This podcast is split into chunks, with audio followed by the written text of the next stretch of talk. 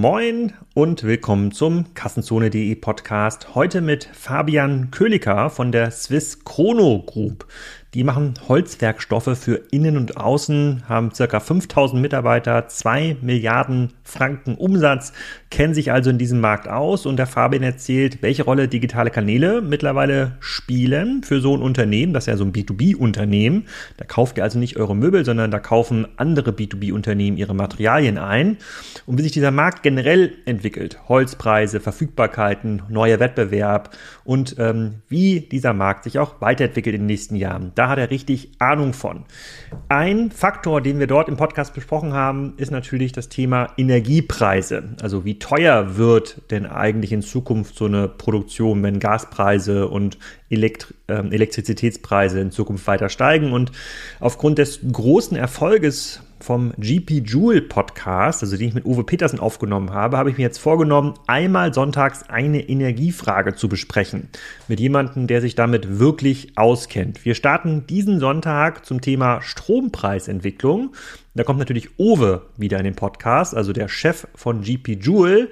Wir wollen das ein bisschen weiterentwickeln und weitere ja, Experten dazu holen, also Leute, die schon mal ein großes Elektrizitätsnetz aufgebaut haben, die solche Netze auch betreiben, die wissen, wie teuer oder aufwendig es ist, eine Leitung zu bauen von Schleswig-Holstein nach Südfrankreich, um dort im Zweifel Windstrom hinzuliefern. Und äh, wir versuchen das natürlich auch, oder ich versuche das natürlich auch möglichst vorurteilsfrei zu machen. Also ich möchte nicht beurteilen, ob Atomkraft gut oder schlecht ist. Und ähm, äh, damit ihr euch selber eine Meinung bilden könnt. Ich hoffe natürlich, dass auch Leute aus dieser Branche zu Wort kommen wollen. Und mir geht es auch nicht darum, dort die Politik ähm, ja, zu verurteilen, das, was in den letzten Jahren passiert ist oder das, was gerade passiert, sondern einfach faktenbasierte Podcast-Folgen zu den Energiethemen. Ich freue mich da auf euer Feedback, nehme auch Themenwünsche an und wenn ihr irgendwie Freunde, Bekannte, Verwandte habt, die in dieser Branche arbeiten, von denen ihr sagt, hey, der Typ oder die Frau kennt sich total gut aus mit, I don't know, wie lagert man ähm, Wasserstoff ein, also Kraftstoff wie kann man das besonders gut transportieren? Wie macht Israel seine ganze Entsalzungsanlagen? Ist es eigentlich nachhaltig oder ist es auch mal limitiert? Dann immer her mit diesen Kontakten und dann kümmere ich mich drum. Vielleicht kommt da was Sinnvolles bei rum für uns alle. Jetzt aber erstmal viel Spaß mit Fabian Köliker von Swiss Chrono. Fabian, herzlich willkommen zum Kassenzone Podcast. Heute in Berlin bei einer Filmproduktion für ein B2B-Unternehmen. Das ist ja extrem ungewöhnlich. Berlin, B2B, Filmproduktion. Ähm, erzähl doch mal, wer du bist und was du machst. Sehr gerne. Zuerst ganz herzlichen Dank für deine Einladung, äh, lieber Alex. Wie man hört, mein Akzent Schweizer, Fabian Kölliker. Ich bin äh, Head of Marketing von der Swiss Chrono Group. Die Swiss Chrono Group ist ein Holzwerkstoffproduzent mit Sitz in der Schweiz. Wir wurden 1966 gegründet und wir haben hier in Berlin ein Office, wo unsere IT und andere Dienstleistungen für unsere Gruppe stationiert oder äh, ja, beheimatet sind. Deswegen sind wir heute hier in Berlin und machen diesen Movie. Als ich das erste Mal Swiss Chrono gelesen habe, auch im Rahmen von, äh, von Striker, hatte ich gedacht, das ist bestimmt ein Uhrenhersteller. Und die Wechselung kommt ja vielleicht nicht, äh, nicht so selten vor. Magst du ein paar Rahmendaten zu Swiss Chrono mal geben, damit man sich vorstellen kann, wie groß das ist? Gerne, ja. Äh, die Assoziation zwischen Uhren und Swiss Chrono hören wir des Öfteren, aber wir sind wirklich ein Holzwerkstoffhersteller. Wir wurden 1966 gegründet von äh, Ernst Keindl, der mittlerweile leider verstorben ist. Wir wurden in der Schweiz gegründet, in Menznau. Wir machen mit rund 5000 Kollegen weltweit äh, einen jährlichen Umsatz von 2 Milliarden Schweizer Franken. Wir haben äh, zehn Werke weltweit mit einem großen äh, globalen Footprint, sage ich mal. Und wir sind eigentlich in drei Produktsegmenten zu Hause, die wir herstellen. Das ist Laminatfußboden, äh, Bauprodukte für den Holzrahmenbau und den Holzelementbau und wir stellen auch Spanplatten und ähm, hochbeschichtete Platten her für den Innenausbau, Küchenbau und den Möbelbau. Das sind unsere drei Kern Segmente. Wir hatten vor kurzem ja auch schon mal ähm, äh, jemand aus der holzverarbeitenden Industrie ähm, hier. Da haben wir auch schon mal ein bisschen drüber geredet, was es jetzt für äh, Stressfaktoren gibt, auch mhm. für diese ähm, Industrie. Ähm, ich habe jetzt gelernt, dass es A, deutlich teurer ist, irgendwie Rohstoffe ähm, zu besorgen. Das heißt, Bau müsste irgendwie teurer werden. Vielleicht mhm. magst du das gleich mal äh, ähm, erzählen. Auf der anderen Seite werden wir aber angehalten, immer mehr mit Holz zu bauen, weil mhm. das CO2 bindet, bindet, und das ein nachwachsender Rohstoff ist. Ähm, da müsste es doch bei euch jetzt eigentlich boomen, oder? Ja, da muss ich vielleicht kurz ausholen und auf deine Eingangsfrage nochmals eingehen, wer ich bin. Ich habe mir da ein Stück Holz mitgebracht, ähm, weil ich davon überzeugt bin, man soll Authentizität versprühen, man soll äh, das leben, was man auch ja, mitgekriegt äh, hat. Deshalb, ähm, ich komme aus einem holzverarbeitenden Betrieb, bin äh, 44 Jahre alt und mein ganzes Leben hat mich eigentlich Holz be äh, wirklich begleitet. Ich habe Zimmermann gelernt und jetzt seitdem äh, eine gewisse Reise durchgezogen und dementsprechend Holz immer bei uns zu Hause. Mein Vater hat eine Schreinerei, eine Sägerei, war immer das zentrale Element. Um auf deine Frage einzugehen, ja, wir verspüren einen großen Nachhaltig, also einen großen Run auf Nachhaltigkeit. Das durch Bauen mit Holz ein großes Thema, weil Holz, wie du gesagt hast, CO2 bindet. Wir spüren aber auch, dass die Ressource Holz per se immer wie, wie knapper und wie, wie, wie umfragter wird, sei es mit äh, Heizen mit Holz, sei es Pelletheizungen, die zunehmen, sei es aber auch wirklich halt Brennholz und Holz, das verbrennt wird. Deshalb, ja, die Ressource Holz wird immer wie, wie knapper und wird immer wie nachgefragter. Dementsprechend ist es für uns wichtig als Swisscono, dass wir halt nachwachsendes äh, Produkt haben, das nachhaltig gepflegt und auch nachgeforstet wird. Und deshalb verwenden wir in unserer Gruppe nur Holz, äh, das zertifiziert ist und wozu wir auch ähm, wissen, dass es Holz nachhaltig bearbeitet und bewirtschaftet. Aber wenn die Nachfrage nach bestimmten ähm, Lösungskategorien jetzt steigt, also nehmen wir mal Laminat außen vor, aber diese anderen beiden äh, Kategorien, die du genannt hast, sind ja so Spanplatten und dann sozusagen der, für diesen im Formholzbereich sozusagen mhm. für, für, für die Bauwerke. Das müsste ja viel stärker nachgefragt ja. sein als noch vor ein paar Jahren.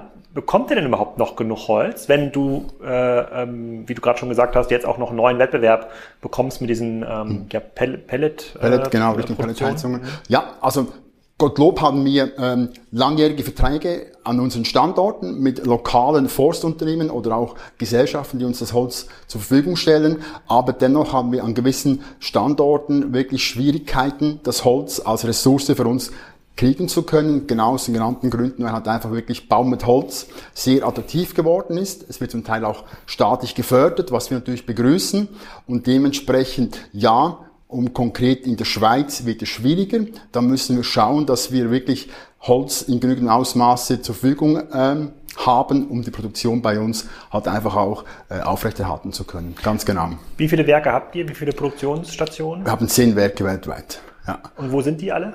Äh, die sind in der Ukraine, in äh, Polen, in ähm, Frankreich, Deutschland, Amerika und in der Schweiz. Du hattest mir vorhin auch erzählt, ähm, dass es bei solchen holzverarbeitenden Sachen nur dann Sinn macht, äh, wenn man Holz aus der Region Ganz bezieht. Genau. Jetzt wird wahrscheinlich das in der Ukraine ein bisschen schwieriger geworden sein. Äh, ähm, mir hat irgendeiner gesagt, ähm, auch aus dieser Industrie, dass jetzt das ganze Holz aus Russland fehlt ähm, aufgrund des Krieges oder dass natürlich mhm. aus der Ostukraine jetzt natürlich auch nicht mehr so viel mhm. ähm, nachkommt. Was haben die denn vorproduziert? War das dann Stämme, die dann doch über mehrere hundert Kilometer transportiert worden sind? Was für ein Holz fehlt uns jetzt gerade? Ich glaube, da muss man differenzieren. Ähm, es geht vor allem äh, beim Holz, das aus Russland fehlt, ähm, geht es viel, aus, geht's viel um Sperrholz, um Mittellagen, aber auch um Eichenholz, das für den Parkettbereich verwendet wird. Äh, natürlich sind auch wir betroffen mit ähm, Russland und dem Krieg, dass wir da das Holz nicht äh, im gewohnten Ausmaße vor Ort verfügbar haben, klar. Aber Gott sei oder Gottlob ist es bei uns noch so, dass wir halt aus dem Grund äh, heraus, dass wir immer lokal das Holz beziehen, wir gute Partnerschaften mit den lokalen Anbietern haben und so noch nicht allzu große Probleme haben, äh, um das Holz auch ja, vorrätig haben zu können. Aber es ist natürlich schon so, meistens, das nennt man Schnittholz, das äh, geliefert wurde aus, der, äh, aus Russland und der Ukraine, was äh, momentan halt einfach wegen des Krieges nicht verfügbar ist. Genau. Ja. Und sind denn diejenigen, ähm, die von diesen gestiegenen Preisen produzieren, auch diejenigen, die sehr früh in der Produktionskette sind? Also hat, ist, jetzt für, ist jetzt Waldbesitzer eine deutlich attraktivere Position geworden oder hat sich für den eigentlich nicht so viel verändert? Ich kann da vielleicht aus äh, meiner privaten Perspektive sprechen. Ich bin bei uns äh, zu Hause Präsident einer kleinen Forstbetriebsgemeinschaft äh, der, im Schweizer Mittelland. Da spüren wir natürlich als Waldbesitzer schon, dass die Ressource Holz mehr nachgefragt wird, indem das einfach der Preis für den Waldbesitzer per se für das Holz, äh, für den Kubikmeter oder Festmeter Holz gestiegen ist. Also das ändert sich oder hat sich schon geändert momentan, dass Holz, wie gesagt, als Ressource wichtiger wird und dementsprechend auch die Nachfrage höher wird und so der Preis steigt. Und um welche Preissteigerung reden wir denn hier? 10% 20% 50 Prozent? Das differiert stark nach Qualität des Holzes und nach Größe, aber das kann gut zwischen 20 bis 50 Prozent variieren, auf alle Fälle. Hm. Und ich habe ja in den letzten Jahren viel verfolgt, auch in meinem Umfeld, auch beim Neuwohnungsbau, dass Menschen angefangen haben, statt Gas und Öl dann so Pelletheizung mhm. einzubauen. Entweder gibt es jetzt diese Pelletkamine, diese ganz modernen, oder halt eine große Pelletheizung, wo dann so ein Pelletlager irgendwo im Keller eingerichtet mhm. wird. Diese Rechnung hat ja darauf basiert, dass Holz einen sehr, sehr stabilen Preis hat. Und wenn der Rohstoff teurer wird, dann wird natürlich die Pelletproduktion auch teurer. Dann kann man nicht mehr irgendwie 20 Kilo für ein Euro kaufen, sondern muss irgendwie drei oder vier Euro bezahlen. Mhm. Glaubst du denn, dass das ganze Thema Pelletheizung dann genauso wie Gas, Öl auch so einem natürlichen Ende zuläuft oder kann sich das nochmal erholen? Oh, schwierige Frage. Ich meine, ich glaube, das wird sich wieder erholen, weil ich halt schon sehe, äh, wir müssen irgendwie heizen, wir müssen irgendwie unsere Wärme herstellen können. Aber durchaus, wie du gesagt hast, mittlerweile oder so mittelfristig denke ich schon, dass der Preis nochmal steigen wird. Ich meine, das gleiche sehen wir bei uns in der, in der Schweiz auch mit Energie, also mit Elektro, also mit Strom, der konkret teurer wird. Ich gehe davon aus, dass es mittelfristig nochmals teurer wird, aber Heizen mit Holz wird bestimmt ein Faktor bleiben, der wichtig bleiben wird, um einfach halt diese Energiewende herstellen zu können und bewältigen zu können. Gehen wir mal auf deine äh, äh, letztgenannten Produktgruppen ein, sozusagen das Bauholz und, das, äh, und, die, und, und die Spanplatten. Das ist, erscheint mir ja ein Markt zu sein, bei dem man sich nur sehr schwer differenzieren kann. Mhm. Ob ich jetzt die Spanplatte bei Swiss Chrono kaufe oder bei irgendjemand anderen, macht auch für mich quasi als Bauprojektleiter gar nicht so einen großen Unterschied. Wie, wie differenziert ihr euch denn da oder wie seid ihr überhaupt in andere Märkte gewachsen? Ihr seid jetzt ja ein globales Unternehmen mhm. ähm, geworden. Wie ist das denn passiert? Ich denke, durch das, dass wir aus der Schweiz heraus gewachsen sind, äh, wirklich so wirklich solide gewachsen sind, ist natürlich zu Beginn war das Thema Swissmade ein wichtiger Aspekt. Ist, ich gebe dir recht, es ist natürlich schwierig zu differenzieren, kommt jetzt die Platte von uns oder von einem Mitbewerber. Aber so eine Spanplatte ist mittlerweile auch äh, ein sehr weit entwickeltes Produkt. Man kann es dann mit unterschiedlichen Oberflächen bearbeiten, man kann es in unterschiedlichen Festigkeitsklassen bearbeiten. Da gibt es durchaus Qualitätsmerkmale, auch vom verwendeten Holz her. Wir haben sehr viel Frischholz, das wir verwenden, aber auch sehr viel Recyclingholz, den wir kontinuierlich steigern in unseren Spanplatten.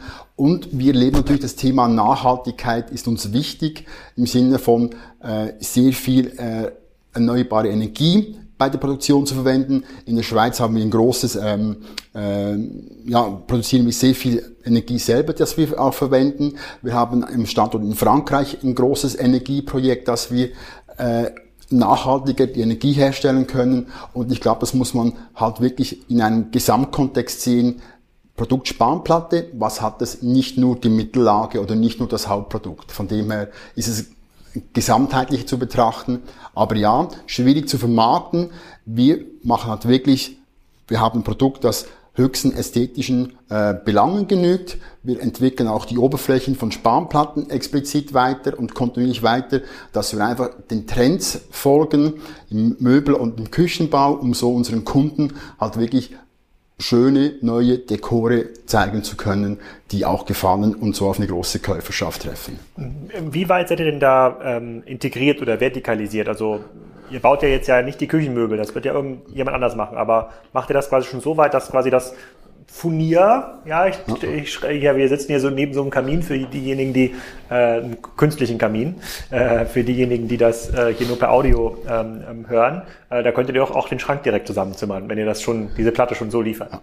Also was wir liefern, du hast recht, wir, wir sind, ähm, wir stellen keine Möbel fixfertig her. Wir liefern die Spanplatte, die belegte Spanplatte. Wir, wir liefern die Kante, die dann in unterschiedlichen Produktionsbetrieben, Möbelbau, Küchenbau verwendet, maschinell hergestellt und zu einem fertigen Produkt äh, hergestellt werden. Das ist korrekt so, ganz genau. Ähm, und ihr sagt, das ist dann so spezialisiert, das macht gar keinen Sinn, dass ihr jetzt auch noch den Hängeschrank anbietet ja, aus der Küche oder so einen Rahmen ja. für so ein Sofa. Nee, das, äh, nein, das ist dann wirklich viel weiter in der Wertschöpfungskette und wir sehen uns eher vorne im Sinne von, wir entwickeln die Spanplatte, das Grundprodukt explizit weiter. Wir haben Designer bei uns im Haus, die ähm, auch Trend Research machen, um einfach so sicherzustellen, dass wir äh, konsumige Dekore anbieten können, die dem Kunden gefallen, dass wir einen guten Service leisten können. Und der Service endet bei uns halt einfach, indem wir das Produkt an jeweiligen Produzenten oder Großhändler äh, weitergeben. Wenn ich jetzt so ein Küchenbauer bin mhm. äh, und jetzt diese Platten von euch beziehe, warum würde ich die von euch beziehen? Macht ihr die besonders, seid ihr besonders günstig, weil ihr so groß skaliert seid? Seid ihr besonders flexibel? Kann ich bei euch besonders kleine Mengen abnehmen in verschiedenen mhm.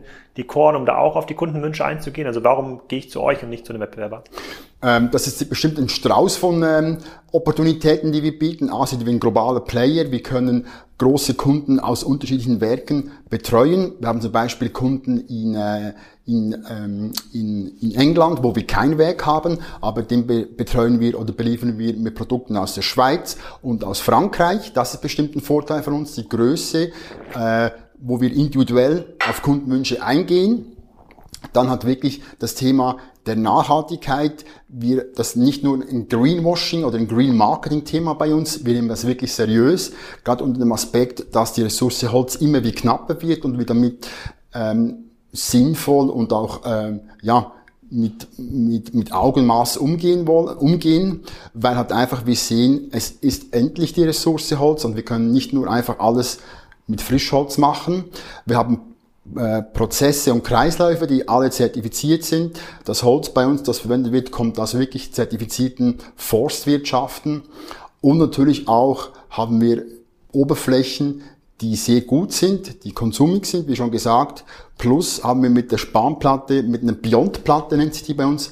Das ist die äh, umweltfreundlichste und wohngesündeste Spanplatte am Markt, ähm, wo wir einfach immer wieder versuchen, mit Innovationen unseren Partnern, unseren Kunden etwas Neues an die Hand zu geben, um sich mit unseren Produkten differenzieren zu können. Neuer Partner bei Kassenzone. Und wer könnte es anders sein als das mit 6 Milliarden bewertete Fintech Molly? Das wurde gegründet vor 20 Jahren von Adrian Mohl in Amsterdam und gehört mittlerweile zu den etabliertesten Payment-Anbietern in Europa und vor allem aber auch in Deutschland. Ihr kennt viele der Marken, die mit Molly arbeiten, zum Beispiel Koro oder Dreikorn oder Sushi Bikes und Reishunger. Molly ist so ein zentrales Dashboard im Bereich Payment. Das unterstützt ganz viele lokale Zahlungsmethoden, ist damit für Händler insbesondere im internationalen Umfeld sehr bequem, erhöht wohl die Conversion Rates und sorgt für Umsatzsteigerungen im Vergleich zu den Lösungen, die man sonst so lokal einsetzt und wo man halt sehr, sehr viel händisch verbinden muss. Ähm, es gibt ein Zusatzangebot, was für den einen oder anderen spannend sein kann. Das sind unbürokratische Finanzierungslösungen für Händler, also schnelle Kreditvergabe für bis zu 250.000 Euro, je nach Umsatz. Und mehr Informationen zu Molly findet ihr unter molly.com slash Kassenzone. Molly schreibt man M-O-L-L-I-E. -E. Also, hin da und abschließen. Wie, wie, ähm, wie wächst ihr zurzeit? Über neue Kunden, über neue Werke, über bessere Verträge mit äh, Waldbesitzern, weil ihr dann an das mhm. Holz kommt. Ja, ihr betreibt ja nicht selber die Sägewerke, oder? Ihr kauft, nee, das, ihr kauft das Holz vom Sägewerk, genau. wenn ich es richtig verstehe. Also wir kaufen es von, äh, vom Sägewerk, ja, das ist der kleinere Anteil. Wir kaufen natürlich auch sehr viel von, ähm, von Waldbauern in Deutschland und von großen Forstgesellschaften, wo wir direkt halt dann das Holz kaufen. Forstgesellschaften, das sind oft so Landesbetriebe. Genau. Landesforst Baden-Württemberg sagt, äh, genau. es gibt jetzt hier so und so viel Holz wollt ihr das haben? Oder die, wie oft passiert das? Ver, verauktionieren die dann für die nächsten zehn Jahre für einen bestimmten Wald? Äh, das ist unterschiedlich. Zum Beispiel in der Schweiz, äh, das Holz, das wir verwenden, das ist kein, das ist ähm, das sogenannte Industrieholz. Das ist eher klein im Durchmesser. Oben vom vom Stamm gesehen, das ist eher ähm, nicht so nachgesucht, weil man, wenn man schönes, fraktioniertes Holz will, man meistens die ersten fünf Meter als relevant anguckt und die dann meistens gehandelt werden. Und wir haben bei uns in den Werken, sage ich mal, so einen Schnitt von Jahr bis zwei Jahresverträge, die wir abschließen mit unseren Partnern, die das Holz äh, uns zustellen und uns verkaufen. Ganz genau. Jetzt sitzen wir hier in, in Berlin, ähm, sozusagen in einem, in einem Setting, wo ihr ja, Werbevideos aufnimmt. Das ist ein wirklich beeindruckendes äh, Setup, wie, wie ihr Videos aufnimmt. Da durfte ich jetzt auch ein bisschen mitspielen, sagen mein Gesicht mal in die Kamera äh, ähm, halten. Und wir reden hier über digitale Bestellstrecken. Nun ist ja eure Industrie wahrscheinlich so eine der traditionellsten Industrien, die man sich vorstellen äh, äh, stellen, äh, stellen kann. Wie wichtig ist denn da digital? Muss denn der Waldbesitzer jetzt genau wissen, wann er welchen Baumstamm äh, liefert? Seid ihr darauf angewiesen, dass der Küchenbauer ähm, über eine App äh, mhm. bestellen kann? Ähm, spannende Frage. Also zuerst, was machen wir konkret hier mit dir und mit Spriker? Ist natürlich in Zeiten, wo diese On-Demand-Gesellschaft immer wie, wie sich weiterentwickelt, haben wir uns vor zwei Jahren dazu entschieden, dass wir ein Kundenportal äh, lancieren werden, um unseren Kunden eine Möglichkeit geben zu können, äh, online zu bestellen, über eine 24-7-Applikation ihre Produkte äh, bei uns bestellen zu können, eine Bestellhistorie einsehen zu können und natürlich auch zu sehen, welche Sachen sind am Lager. Und äh, dafür sind wir heute hier, um das intern zusammen mit dir zu promoten, aber auch den Mehrwert dieses Kundenportals für unsere Kunden aufzuzeigen. Digitalisierung per se ist für uns ein wichtiges Thema, sei es im Produktionsbetrieb, in unser, bei unseren Anlagen, aber auch gerade hinsichtlich äh, Fachkräftemangel. Auch wir spüren, dass wir immer wie weniger also immer wie schwieriger an gute Leute kommen, an Fachkräfte, weil da, wo unsere Wege sind, äh, das ist meistens etwas in äh, ruralen Gegenden, also weit weg von Zentren. Und da merken wir halt einfach, es wird von, ja, von Monat zu Monat schwieriger, Leute zu finden, zu akquirieren, die unsere Tätigkeiten ausführen können. Daher ist natürlich Digitalisierung für uns ein wichtiges Thema, um Prozesse zu digitalisieren, auch im Austausch mit Partnern oder Kunden, sei es rückwärtsgewandt in der Wertschöpfungskette mit Waldbetrieben. Äh, von denen bekommen wir eigentlich alles Digitale. Die geben uns eine Liste digital, wo der Baum schon beim Fällen vermessen wird. Die Länge wird vermessen, der Umfang wird vermessen. Wir wissen genau, wenn das Holz bei uns ankommt, welches Holz ist auf dem Lastwagen, wird dann bei uns geprüft, Eingangskontrolle gemacht. Dann sehen wir den ganzen Bereich äh, der Produktion ist bei uns digital. Und jetzt hat wie gesagt dann, wenn das Produkt bei uns das Werk verlässt, dass wir dem Kunden sagen können, du kannst gucken, wo dein äh, deine Ware ist, über digitale Schnittstellen und jetzt neu mit diesem Kundenportal, dass man auch selbstständig bei uns äh, bestellen kann. Nun ist ja so, ihr seid ja da relativ progressiv unterwegs. Es gibt noch nicht viele Holz, äh, holzverarbeitende Betriebe wie euch, die das, ähm, die das machen. Ähm, jetzt seid ihr schon im Testbetrieb und kriegt auch schon richtiges Kunden, Feedback, wie sieht das denn aus? Ist das eher ein theoretischer Case, den du beschreibst, oder ist das wirklich was, was eure Kunden wollen, die wirklich anrufen und sagen, hey, ich muss eigentlich stundengenau wissen, wann der LKW kommt, weil äh, dann kommt der Peter rüber mit seinem Gabelstab, der lädt den ab, sozusagen, mhm. der hat aber nur die Stunde Zeit. Äh, so muss ich meinen Betrieb durch, durchorganisieren. Ähm, das ist nicht ein theoretischer Case, den ich erkläre, das ist wirklich wir spüren, dass die, die Kundenwünsche immer wie höher werden im Sinne von, wir wollen wissen, was ist am Lager, was können wir bestellen und wann kriegen wir es bei uns auf den Hof geliefert. Wir haben jetzt ähm, vielleicht ausholend gesagt, wir sind dran momentan SAP auszurollen an unseren Standorten, haben nachgelagert neues PIM eingeführt für, äh, für uns als Gruppe und sind nun zusammen mit euch, also mit Spriker, dran, eine E-Commerce-Lösung für unseren Kundenportal anbieten zu können, wo wir einfach merken, der Need oder der, ja, der Bedarf der Leute, der Kunde, der Kunden ist hier. Wir wollen einfach, wir müssen mehr Tools bieten, wo die Kunden sich selbstständig ähm, informieren können und auch Daten abrufen können. Aber da geht es ja wahrscheinlich jetzt im ersten Schritt gar nicht so um Neukundenakquise. Es ist jetzt nicht so, äh, ich bin jetzt Küchenbauer, ich suche mal jetzt, gehe ich mal auf eure Webseite und bestelle mir da mal drei Paletten äh, sozusagen furnierte Sperrholz, ganz vereinfacht gesagt, mhm. ähm, äh, sondern es wird ja wahrscheinlich darum gehen, bestehenden Kunden, die ihr schon irgendwie kennt, die auch schon eine gewisse Qualität genau. ähm, haben, denen die Möglichkeit zu geben, was vielleicht nachzuordern, von dem irgendwie schon klar ist, was sie irgendwie brauchen, weil ich, äh, eigentlich ist doch, jede Bestellung bei euch ist doch hoch individuell, würde ich mhm. von ausgehen. Also es gibt keine Bestellung, die gleich ist. Der eine braucht eine Palette grünes Furnierholz, der nächste braucht dann irgendwie dann Bauholz, dann gibt's wieder einen LKW, der rausgeht an einen Großhändler mit äh, Laminat. Laminat. Also genau. jede Bestellung ist irgendwie ja. ähm, anders. So. Genau.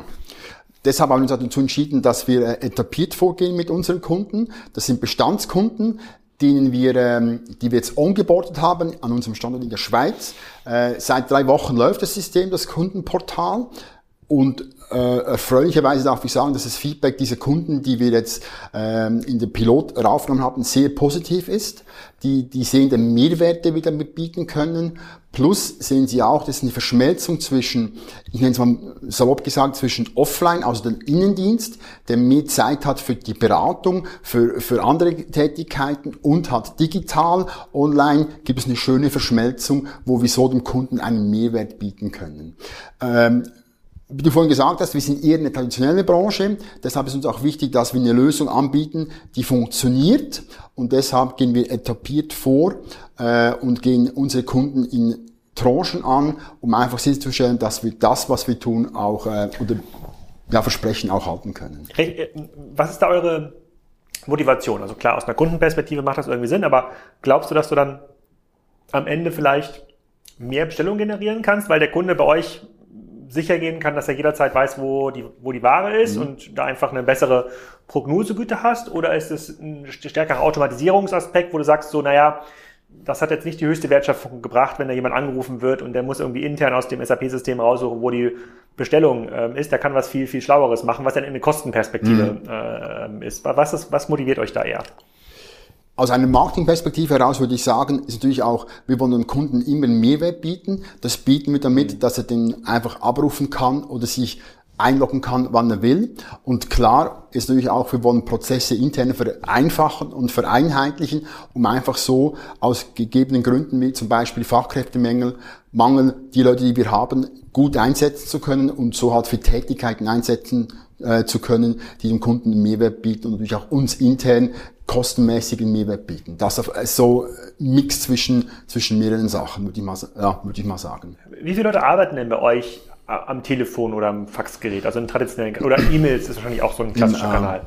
Ähm, das ist stark unterschiedlich. Jetzt wir haben ausgerollt in der Schweiz ein Kundenportal. Dort sind rund 35 Leute im Innendienst. Also die Telefon äh, Telefongespräche führen, die E-Mails beantworten, die auch Faxe noch äh, dementsprechend abarbeiten. In, ja, das sind so 35 Leute bei uns. Ja. Gehen wir noch mal ein bisschen äh, die Wertschöpfungskette entlang bei euch. Ähm, ihr, seid jetzt nicht, also Quiz Krone ist jetzt nicht Waldbesitzer, aber du vertrittst ja so ein bisschen die Waldbesitzer. Weil man jetzt sieht, dass man mit Wald so viel mehr Ertrag generieren kann, führt es auch dazu, dass nicht bewaldete Flächen umgewidmet werden, wo man sagt, da habe ich bisher irgendwie Heu gemacht oder Mais für die Biogasanlage, aber wenn ich die nächsten 50 Jahre dann oder es muss, dauert ja ein bisschen, bis es aufgeforstet mhm. ist, aber dass man eigentlich so einen Ertrag generieren kann, siehst du da schon so eine, so eine Bewegung, dass mehr Forste entstehen? Also in der Schweiz, also das, was ich weiß, das sehe ich so nicht, ne. Weil man muss ja auch die, dann die Waldfläche ausscheiden, das muss dann auch, auch als Wald äh, bewilligt werden oder in den Katastern hinterlegt werden, kann ich mir sehr schwer vorstellen. Ja, das ist Glaub, schwierig. Glaubst du, kann man bestehende Fläche, das hat, äh, ähm, das hat ein anderer Kollege aus dem Holzbereich mir mal erklärt, kann man bestehende Fläche effizienter bewirtschaften oder ist jetzt schon in Österreich, Schweiz, Deutschland, ist das eigentlich schon sehr, sehr effizient bepflanzt und wird eigentlich immer zum optimalen Zeitpunkt schon abgeerntet? Ähm, ich glaube, das wird sehr effizient gemacht bei uns in, in der Dachregion. Ich meine, kommt immer noch die, die Perspektive oder der Faktor Natur dazu. Jetzt wird da auf meine private äh, einzuzahlen, wo ich Präsident der Forstgemeinschaft bin. Wir hatten jetzt dreimal in den letzten 20, 25 Jahren einen großen Sturm, der uns sehr viel der Waldfläche einfach äh, innerhalb von 30 Minuten flachgelegt hat. Das ist dann die Planung, die du machst, einfach dann per se, weil du äh, innerhalb von einem Tag so viel Sturmholz hast, wie du eigentlich eine Jahresnutzung oder eine Zweijahresnutzung an Holz hast. Demzufolge ist das sehr schwierig zu, zu planen. Dann Hinzu kommt natürlich auch das Thema der Klimaerwärmung. Es gibt äh, in unseren Breitengraden gibt's äh, Baumarten, die einfach, denen wird's zu warm. Konkret äh, Fichte Tanne, die jetzt in der Schweiz immer wie mehr ähm, einfach aus den Wäldern rausgedrängt werden, weil sie einfach wirklich die Hitze, die Klimawärmung und nicht, damit nicht mehr umgehen können und so halt einfach durch andere Bäume ersetzt werden. Und das Thema der Monokulturen, wie ich sie noch aus meiner Jugend gekannt habe, also wo du riesen Waldflächen, äh, Stange an Stange hast, ist eh weg. Ähm, bei ganz vielen also in ganz vielen Gegenden. Man hat gemerkt, es muss eine Durchmischung des Waldes stattfinden. Äh, es muss Laub mit, mit, äh, mit äh, Nadelholz durchmischt werden, dass einfach so der Wald per se auch eine gute Widerstandsfähigkeit aus, äh, entwickeln kann. Nein, wenn du jetzt hier aus Berlin rausfährst mit dem Auto in die brandenburgische Pampa, dann siehst du schon noch diese Stange an Stange genau, ja, äh, ja. Bäume, äh, sozusagen auch eigentlich nur äh, diese Art von Wald. Da dauert es nochmal wahrscheinlich 50 bis 100 Jahre, bis das sich durchmixt, äh, durchmixt hat. Ähm, wenn das, wenn das so ist, wenn es schon heute schon optimal genutzt wird und ihr relativ gut wisst, wie viel Holz eigentlich entsteht auf einer gewissen Waldfläche, mhm. sind dann Waldbesitzer auch aktiv im Zertifikatehandel? Weil eigentlich äh, bindest du ja CO2. Das ist ja, wenn ich den Zertifikatehandel richtig verstehe, so wie Menschen die Batterien verkaufen, so wie Tesla, müsstest du ja eigentlich in der Lage sein, äh, CO2-Zertifikate zu, äh, zu issuen als mhm. Waldbesitzer. Macht ihr sowas? Wir machen das nicht, aber in der Schweiz zum Beispiel konkret gibt's das, also wo wirklich halt äh, Waldbesitzer halt wirklich Zertifikate oder ja senken, das heißt in der Schweiz nennen sie das Senkenprojekt, wo man wirklich dann demzufolge Holz, das man verwendet, äh, kann man dann mit angerechnet als CO2-Senkung und das gibt's ja solche Systeme oder solche Modelle gibt's durchaus und werden auch schon des Längeren praktiziert in der Schweiz. Da, da kenne ich es, weil ich es da aus eigener Erfahrung weiß. Okay, also auf der Waldbesitzerseite gibt es schon mal noch eine ganze Menge, die man, äh, was man optimieren kann. Hm. Jetzt haben wir in den letzten beiden Jahren ja irgendwie so einen, einen krassen Engpass gehabt beim Holz. Da wurde irgendwie Holz nach Asien verkauft und nach USA. Und dann gab es irgendwie zu wenig Holz. Äh, dem Sägewerk, wo ich mir mein Holz hole, da in der Nähe von, von Kiel, der hat auch schon gesagt, er nimmt für dieses Jahr gar keine äh, Aufträge mehr an. Hat sich das mittlerweile so ein bisschen gelöst? Ist es jetzt äh, besser geworden aus Sägewerkssicht? Das ist ja die nächste Stelle nach dem Waldbetreiber. Ich glaube, die Situation ist immer noch angespannt. Plus, was natürlich auch bei uns auch konkret dazu kommt, bei uns ist äh, Holz eine, eine Ressource, aber wir haben natürlich noch andere Ressourcen, die wir brauchen, sei es Leim, sei es Chemie. Auch da ist natürlich die, die Versorgungssicherheit immer noch sehr volatil, sage ich mal. Warum?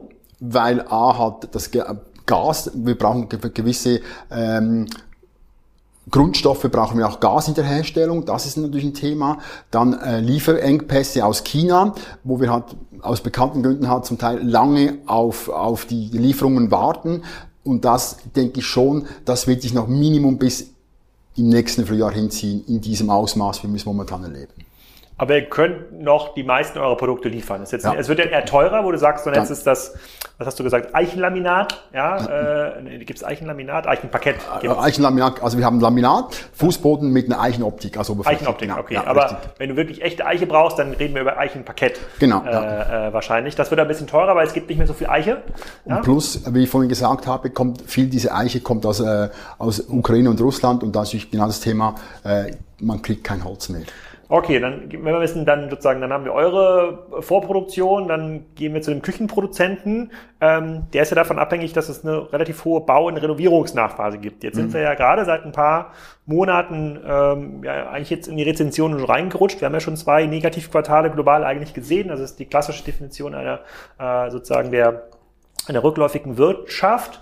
Ähm, schlägt das schon bei euch durch oder wird merkt ihr das noch gar nicht? Habt ihr quasi so lang, langjährige Lieferverträge, dass sich das noch gar nicht auswirkt? Nee, merkt natürlich das schon. Das ist, ist klar. Ich war gerade äh, die letzten die letzten vier, fünf Wochen viel bei unseren Kunden, zusammen mit meinen Verkaufskollegen äh, und sei es mit Kundengesprächen in, äh, in England, wo man es merkt. Ich war auch vor zwei Wochen in, in, in Amerika, wo man es wirklich merkt. Ähm, das Thema Inflation, das Thema Rezension ist da. Äh, es wird wahrgenommen. Die Unsicherheit, was kommt, wird, wie, wie, ja, ist sehr hoch. Und das spüren wir natürlich auch äh, in einem gewissen Umfeld, dass halt einfach Bestellungen bei uns zurückgehalten werden, weil man nicht weiß, was kommt.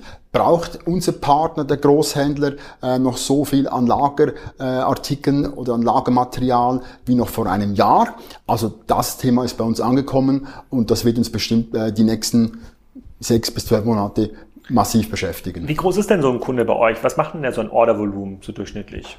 Das kann sie, das differenziert sehr stark. Wir haben große Kunden, die kriegen von uns pro Tag ein bis zwei LKWs äh, an Spanplatten, Möbelhersteller, wir haben noch kleine Kunden oder kleinere Kunden, wo das vielleicht einmal pro Woche ein halber Betrag ist. Also es ist sehr unterschiedlich nach Kunden und auch Produktart. Aber es ist jetzt nicht ungewöhnlich, dass ihr Kunden habt, die auch mal ein paar Millionen Franken bei euch ja. an Umsatz machen. Das ist schon, ja, das ist, äh, schon normal. Okay, aber das, das heißt, wenn jetzt in den USA die Inflation durchschlägt, die Leute müssen mehr für ihr Fleisch bezahlen, für ihren Burger, was auch immer, dann können sie sich vielleicht die nächste Küchenrenovierung nicht leisten, so bestellen irgendwie genau. weniger Küchen. Das ja. müsste ja dann irgendwann ja auch zurückschlagen dann auf den Waldbesitzer, der dann sagt, okay, jetzt, na gut, jetzt, jetzt kommen noch die Pellets dazu. Genau, das ist natürlich die Pellets, stoffliche, die, genau, ja, die, ja, das die Pellets, äh, ja, genau. Ja, eigentlich ist ganz smart. Jetzt als Waldbesitzer ist man extrem super, super gehatcht, was solchen sozusagen da wird jetzt viele Waldbesitzer sagen, man wurde lange auch gegängelt, von dem her äh, schlägt das Pendel in eine andere Richtung. Das kann gut sein, ja, definitiv. Ja. ja. Aber ich denke wirklich per se die Ressource Holz, ähm, damit muss man sorgfältig umgehen und man muss vor allem halt einfach damit wirtschaftlich umgehen, wie man es verwendet. Und das mir persönlich, aber auch für uns als Ciscono ein großes Thema. Sehen das auch ähm, andere Länder so, in denen es nicht so viel Holz gibt? Äh, sozusagen ein, ein anderer Kunde von uns, die Pfeiffer-Gruppe, da hat mir mal jemand erklärt, dass Holz, für uns ist es ja ganz natürlich. In der mhm. Schweiz, wenn man rumfährt oder hier in Brandenburg, überall steht Holz. Wenn man jetzt aber irgendwo in Asien unterwegs ist, wird schon deutlich dünner. In Afrika gibt es nichts. Im Grunde genommen ist so die Grenze bei Mitte Italien. So, darunter gesagt, gibt es ah. im Grunde genommen gar kein, ja. gar kein Holz und große Wälder. In den USA gibt es natürlich große Wälder, aber auch dann Süden, Mexiko ja, gibt es das auch genau. nicht mehr. Ist dann ja. trotzdem dort auch Holzbau populär? Ich denke, das, Baum, das Thema Baum mit Holz ist vor allem hier sehr traditionell und äh, sehr stark am Wachsen, also Mittel- und West- und Nordeuropa. Natürlich auch in, äh, in Nordamerika, wo dieses 2x4 äh, ganz lange ein großes Thema ist.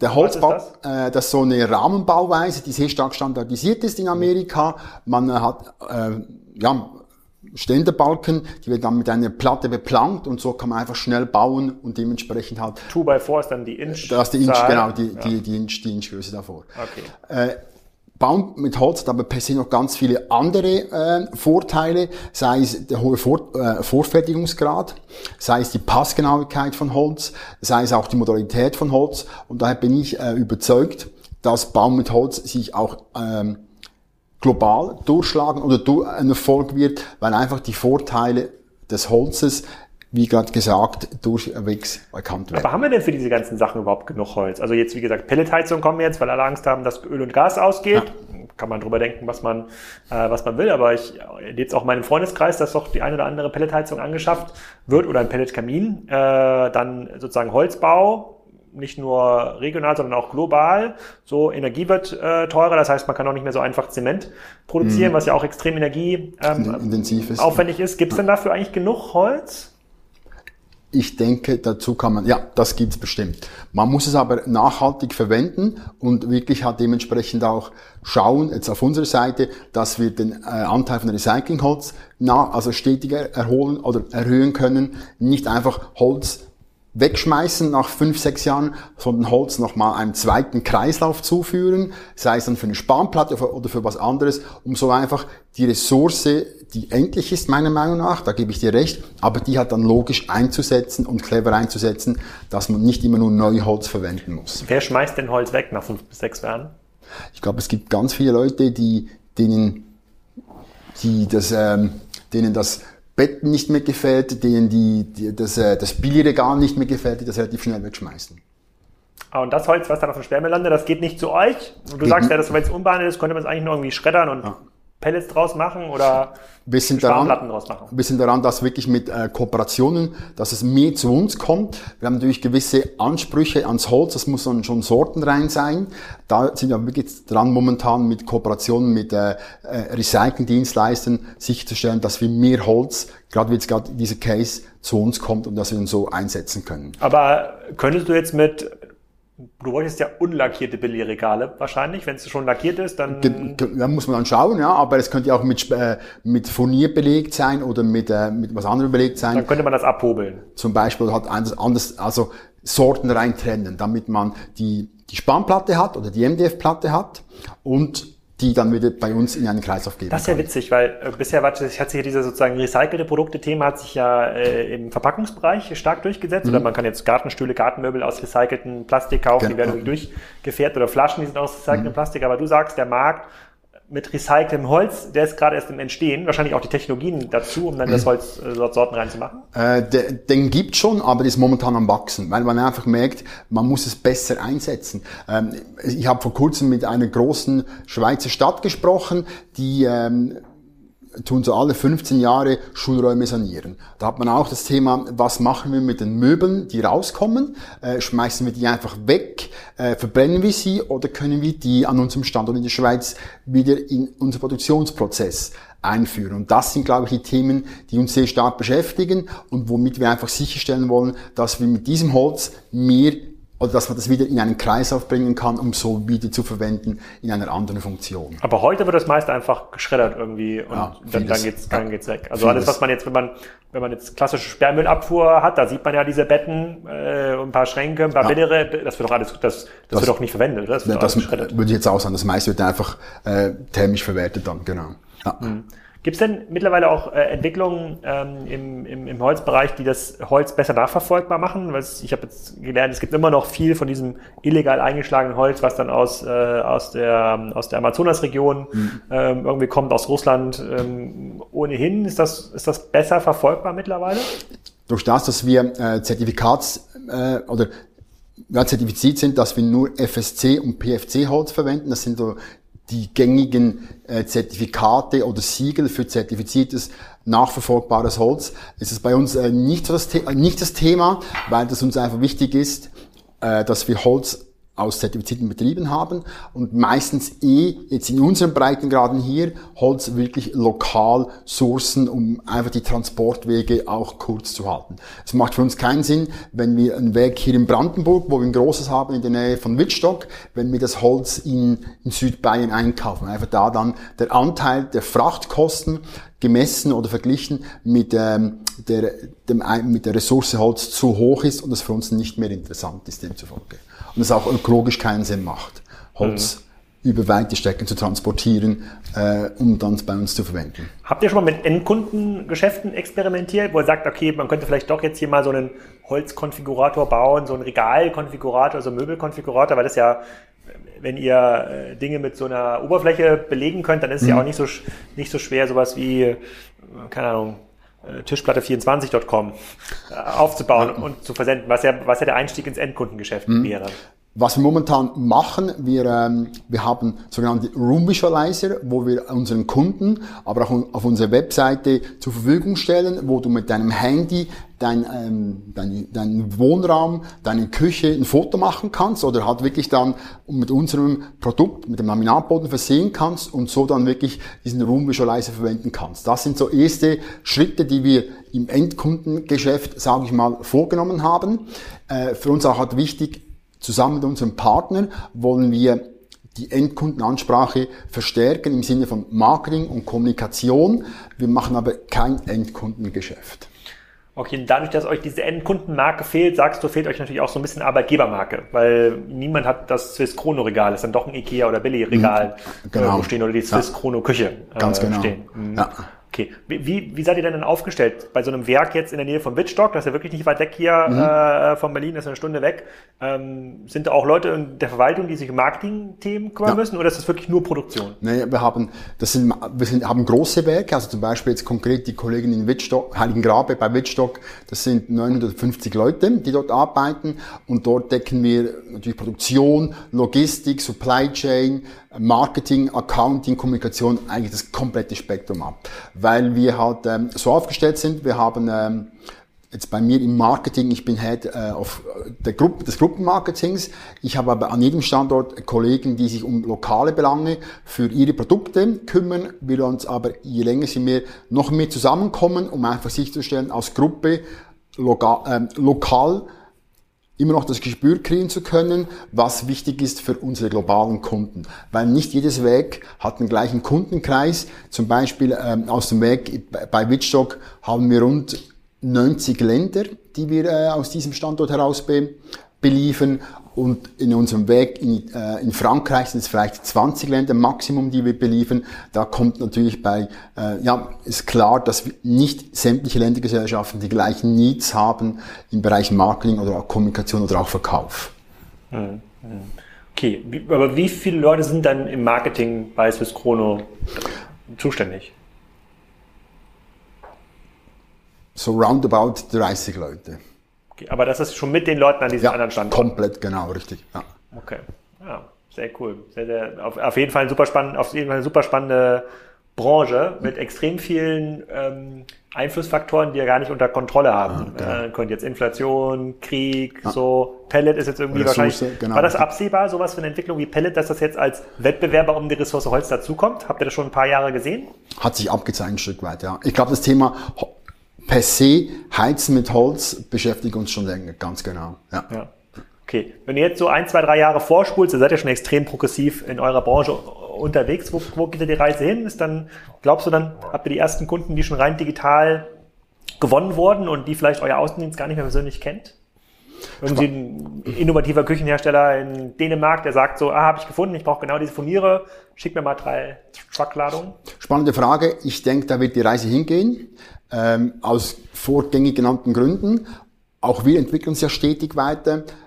Ich denke aber, wie ich vorhin gesagt habe, es muss immer ein Zusammenspiel sein zwischen Offline und Online, um einfach so unseren Kunden oder auch potenziellen Neukunden das richtige Package äh, liefern zu können. Aber ja, um die Frage zu beantworten, ich kann mir das sehr gut durch, also ich kann mir das durchaus sehr gut vorstellen, dass das der Fall sein wird.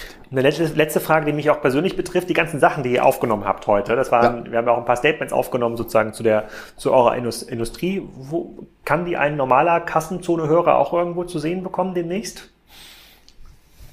Äh, ja, wir werden es auf YouTube stellen. Wir werden auch äh, das Ganze natürlich dann äh, auf unsere Webseite stellen, weil wir wirklich, oder weil ich als Marketingmensch und als Marketingverantwortlicher ähm, davon überzeugt bin, nur mit Kooperationen, mit Kollaborationen kann man in Zukunft wachsen, besser werden. Deshalb auch heute dieser, dieser Punkt da mit dir, diese Filme mit dir. Und das will ich natürlich aktiv nach außen tragen, dass man auch sieht, was wir tun und was wir natürlich auch in Zukunft besser wahrgenommen werden im Sinne von, wer ist Swissquono und auch in gewissen Bereichen als, als Market Leader wahrgenommen wird, nicht nur, wenn es ums Produkt geht. Die Hörer, die bis jetzt drangeblieben sind, wissen ja jetzt, wer ihr seid und dass ihr Marktführer seid. Ich verfolge das auf jeden Fall weiter. Nicht nur diese Videos, sondern auch, wie eure Plattform äh, sich entwickelt. Fabian, vielen Dank für deine Zeit. Danke vielmals. Das war's. Ich hoffe, euch hat das gefallen. Nächste Woche geht's weiter, auch mit einem Handelsthema, mit dem CEO von Refurbed, so einer Produktkategorie, die es eigentlich verdient hätte, eine eigene Produktkategorie zu sein, also general überholte Produkte. Da spreche ich mit dem Chef drüber, mit dem Gründer. Ganz, ganz spannend, was da passiert. Und bis dahin ist ja vielleicht schon der erste Energiezone-Podcast mit Owe online. Da freue ich mich auch auf euer Feedback. In diesem Sinne, schöne Woche, schönes Wochenende. Tschüss.